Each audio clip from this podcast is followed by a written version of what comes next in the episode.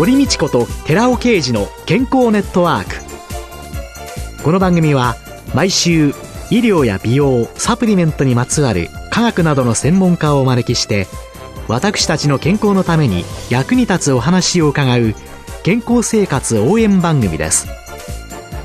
包摂体サプリメントと MGO マヌカハニーで健康な毎日をお届けするコサナの提供でお送りします。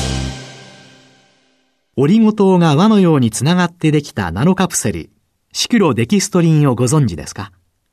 シクロデキストリンはサプリメントに含まれる有効成分を包み込んで熱や酸化から守り体内への吸収率を高めます。コサナではシクロデキストリン研究の第一人者神戸大学医学部客員教授の寺尾啓治社長による出張セミナーのご依頼を随時受け付けています。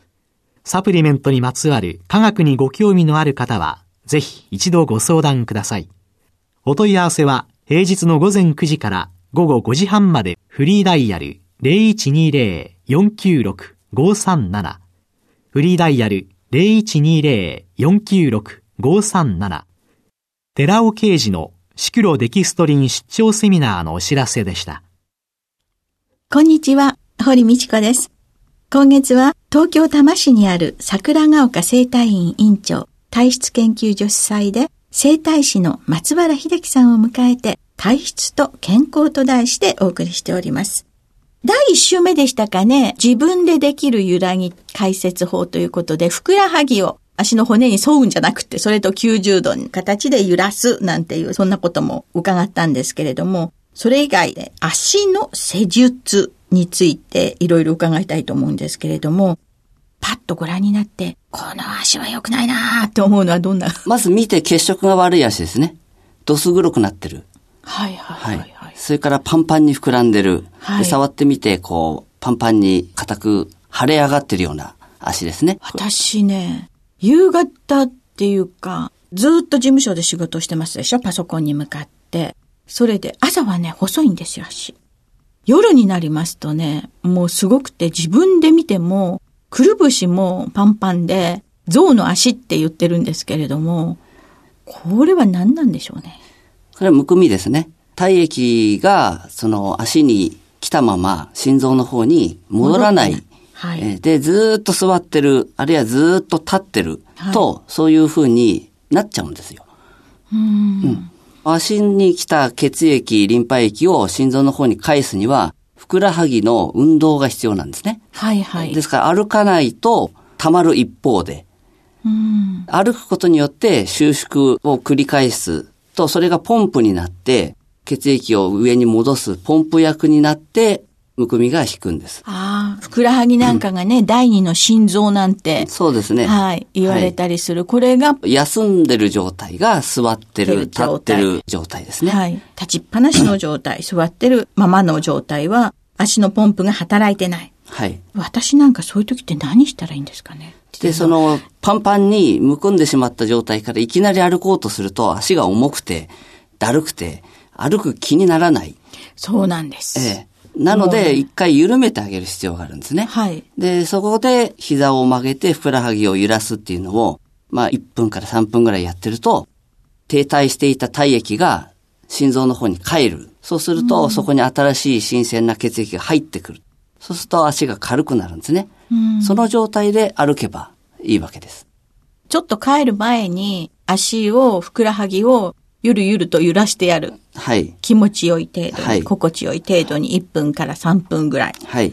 そうすると歩きやすくなる。はい。あるいは横になるとこがあれば、仰向けに寝ていただいて、足を上に上げていただいて、で、膝を曲げて、そして、ブラブラブラブラブラっとこう足を振ってあげる。はあ、これでも軽くなりますね。足を振る。足を上に上げて振る。上に上げて振る。振る。そうか、戻らないなら強制的に戻しましょう。うん、そうそうそう。重力を利用して。そうすると、こういうように、いわゆる静脈血とか、まあ、リンパ液とか、いろんなのが停滞してしまうっていう、これによって起こる足が重くて動きにくいとかっていうのはあるんですけれども、それ以外に、いや、実はこういうことにつながるんだよ、それはっていうようなことってありますかこれは上半身の水分不足につながってくるんですね。戻ってきてないから。そうです。水分がみんな足に滞ってしまって、うん、上半身、特に首から上は水不足の状態になる。と、粘膜、皮膚が乾燥してきますね。で、乾燥すると感染しやすい状態にもなりますし、潤いがなくなりますから、いろんなトラブルの元になりますね。充血して感染しやすくなって炎症が起きやすい状態が起きます。よくね、高齢者で夏にね、高齢者の人の肺炎が多いなんていうのは、脱水状態で水不足だから、専門運動ができなくて、いろんな悪い細菌とかウイルスが入っていても、外に出せないからなんだっていうふうに言われる。その専門は潤ってないと、そういう作業ができないわけで、そうすると下ばっかしに水がいってれば、上と下のバランスですね。バランス。下が水が過剰な状態になって、上が日照りの状態になる。乾燥してしまう。うん、そうすると感染しやすくなる、うん、ということですね。そうすると水分をたくさん取るだけではダメっていうことですよね。ね体の中でかき混ぜてないと。そうです、そうです。循環してないと、はい、だから足に溜まってる水を上に上げてあげるっていうことで、足の施術はすごく重要ですね。その足への解説法ということで、ふくらはぎの教えていただきたんですけれども、その他の施術っていうのはどういうことをなさるんですか？まあ、足首を回すとかですね。例えば。ええ。で、足首も単に足首という関節を動かしてるだけではなくて、はい、私のやり方は、足首を揺らすことで全身を揺らすんですよ。背骨が揺れるように足首を回すんです。はい。はい。足首って、足首をこうやって持って、くるくる回すんですよね。自分で回すと足首しか動かないんですよね。はいはい。ところが横になった状態で、私の独特なやり方をすると、背骨全体が揺らされるんですよ。足首とともに。はい。そうか、施術でやっていただければ、はい。足首だけじゃなくって、もう背骨全体が首から腰まで全部揺れます。で、お腹の中もこう揺さぶられた状態になる。そのように足首を回すんですね。うん、手技をやる場合ですけども、うん、まあこれ自分ではできないですけどもね。若い時にね。ヨガ教室に行ってたことがありましてですね。はい、そのヨガの一番最初の運動っていうのが足首回しから入ってました、ね、ああ、それは正しいと思いますね。足首を回すことでいろんな運動がしやすくなるんですよ。そうなんですか。はい、それから足に停滞してた血液が足首を回すだけでも上に帰ってきますので、ええ、どんな運動でも準備運動に足首回し入れるといいと思います。と、そういうその足首も回したりとか、足の解説法っていうのを行っていくと、体質改善っていうふうにつながっていくと考えていいわけですよね。そうですね。体質改善の要っていうのは胃腸を良くすることで、うん、胃腸を良くするためには肩甲骨の周りが緩んで、頸椎、胸椎の両側にある交感神経が緩んだ状態になる。うん、うん、これがすごく大事なんですね。はい。はい、で、それとともに足の方の解説法は足を運動させて、足の筋肉を衰えないようにするっていうことが、肺の病気を防ぐにしても、それから認知症を防ぐにしても、胃腸の機能を高めるにしても、うん、足の運動力っていうのはすごく大事なんですね。はいはい。ね、足のが衰えると、寝たきりになりやすい、認知症になりやすい、胃腸の機能も弱くなりやすいわけです。肺の機能も落ちますよね。うん、ですから、足を健全に保つためには、毎日歩くことがすごく大事だと言われているんですけども、年を取るとだんだん動きたくなくなって、うん、座りっぱなしの時間が増えるわけですよ。うん、毎日8000歩必要だと言われてますね。歩くっていうことは、イコール足の解説法にもつながっていき、そして歩けない時っていうのの中では自分でそれを弱めてあげたり、より歩ける足にしていくっていう、そういうセルフケアにつながるんですね、はい、そうですね。歩ける足にする。例えば膝が痛かったら歩きたくても歩けないですよね。えー、えー歩ける足にしてあげるっていうのが施術の役割で、あとは、なるべく歩く時間を増やす。うん、座りっぱなしでいる時間を減らす、うん、えそういう工夫は必要だと思いますね。足の良い状態を保つための良い歩き方？いや、変に一生懸命歩いたんだけど、かえってその歩き方がダメだったから、膝悪くしちゃったよとか、負担になっちゃったよとか、っていうことがあると、歩き方や立ち方、良い状態を保つための歩き方や立ち方のコツってありますか？はい。たくさん歩いて足がかえって痛くなって歩けなくなっちゃったっていうのはすごく多いんですよ。えー、うん。なんでかっていうと、一番はですね、大股で早く歩くからなんです。いや、いろんなところでですね、うん、普通に歩くのよりですね、1.5幅ぐらいの、ですから横断歩道の白いところを踏むようにして歩きましょうとかね、いろいろ書いてあって、健康な歩き方って言うと大股ってよく言いません？ええ。ところが大股で歩くことでかえって痛めちゃう、いやすいんですよね。で、一番はですね、大股で早く歩くことすると、頭から突っ込んでいくような歩き方になるんですよ。わかります、わかります。それで足が前にさっと出るうちはいいんですけど、ええ、思いのほか出なかったりすると転んじゃうんですね。で、仮にそうやってスタスタ歩いてもですね、後ろ側が張っちゃったり腰が痛くなっちゃったりしやすいんですよ。なんでかというと指に体重が乗るからですよ。で、理想的なのはくるぶしの真下に体重が乗ってる状態。立った時にはそこが理想的な重心ポイントなんですね。そうすると、かかとから足をつけるそうです。かかとから足がつく。はい、そうすると足の裏が前から見えるぐらいにつま先が上げられる。はい。このように着地するのがまず大事ですね。あんまり大股である必要はなくて、はい、肩幅ぐらいの歩幅で十分なんですよ。そして？もうアクセクせかせか歩くんじゃなくて、えー、優雅に歩く。優雅に。うん。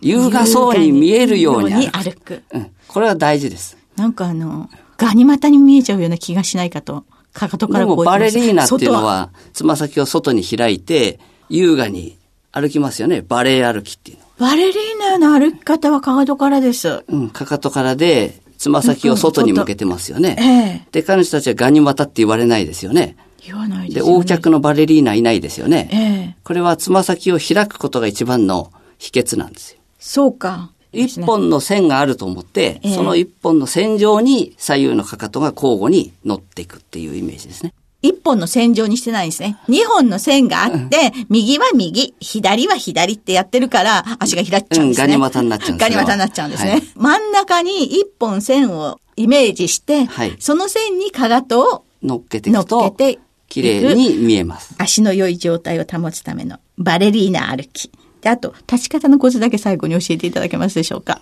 立ち方もですね、あの、無意識に指に体重を皆さん乗せやすいんですよ。ハイヒールなんか履くと必然的にそうなりますけど、ええ、ハイヒールじゃないのを履いてる時も、つま先の方に体重をかけてることが多いんですね。うん、そうすると、ふくらはぎが張っちゃって、背中も張っちゃって、で、肩も張っちゃって。でこれを意図的にくるぶしの上に乗せてあげる。でそのコツは胸を上げればいいんです。胸を上げると頭の位置が後ろに来ますよね。そうすると重心点はかかとの方に近づきますよね。体の重心をどこに持っていくか。はい。重心の位置をいつも気にしてるっていうことがすごい大事だと思います。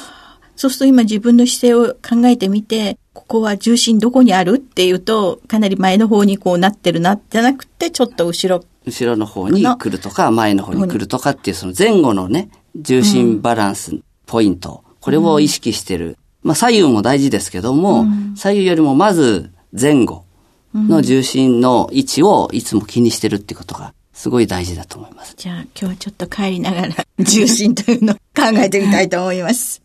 今週のゲストは東京多摩市にある桜ヶ丘生態院院長体質研究女子祭で生態師の松原秀樹さんでした。来週もよろしくお願いします。よろしくお願いします。続いて、寺尾刑事の研究者コラムのコーナーです。お話は、小佐野社長で神戸大学医学部客員教授の寺尾啓二さんです。こんにちは、寺尾啓二です。今週は先週に引き続き、サイクロパワーマヌカハニーというシリーズで、その1の抗菌作用についてのお話をさせていただきます。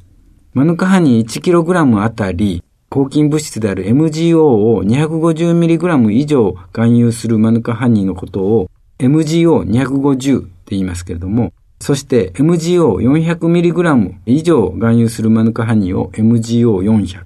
そして 550mg 以上含有するマヌカハニーを MGO550 と表記していますけれども、この3種の MGO の量の異なるマヌカハニーを用いて検討しています。まず、サイクロパワーによる黄色ブドウ球菌の増殖作用を見ています。黄色ブドウ球菌は、表皮感染症、食中毒、肺炎、髄膜炎、肺血病などの致命的となるような感染症の怖い原因菌なんですけども、マヌカハニー2%水溶液、そしてサイクロパワー2%水溶液の差を比較していますが、サイクロパワー2%水溶液に含まれるマヌカハニーの含有量は、その半分の1%でありながらも、MGO250、MGO550 ともにサイクロパワーの方が黄色ブドウ球菌の増殖が効果的に抑制されていることがわかるわけです。次に、サイクロパワーによる可能連鎖球菌の増殖抑制作用を見ています。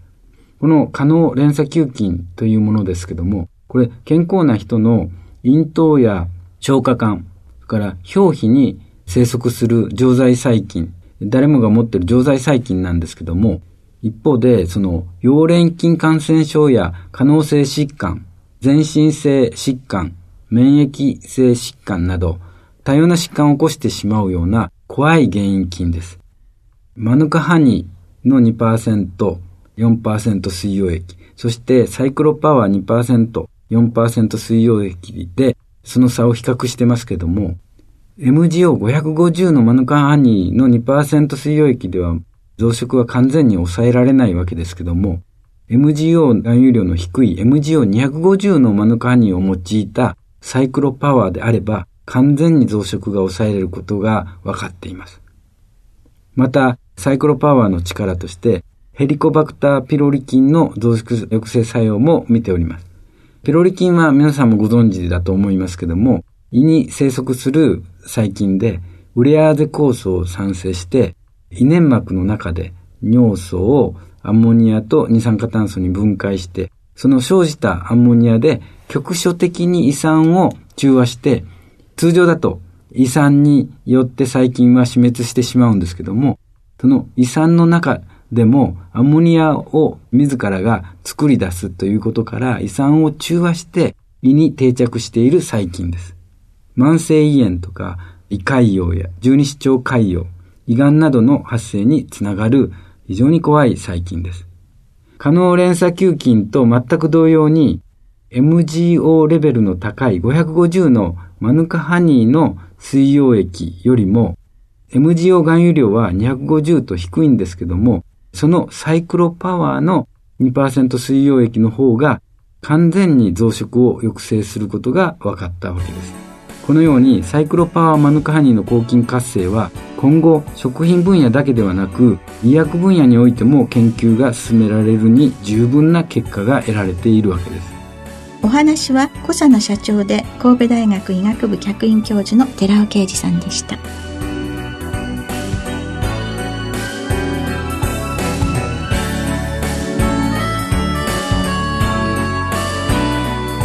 ここで小佐奈から番組お聞きの皆様へプレゼントのお知らせです。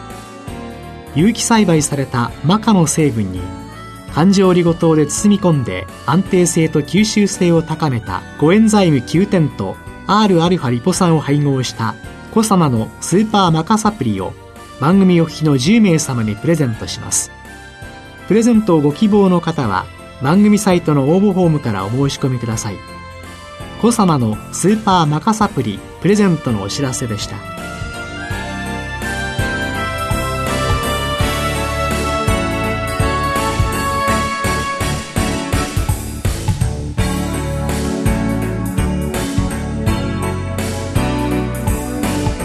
堀道子と寺尾啓二の健康ネットワーク。この番組は包摂体サプリメントと MGO マヌカハニーで健康な毎日をお届けする「コサナの提供」でお送りしました。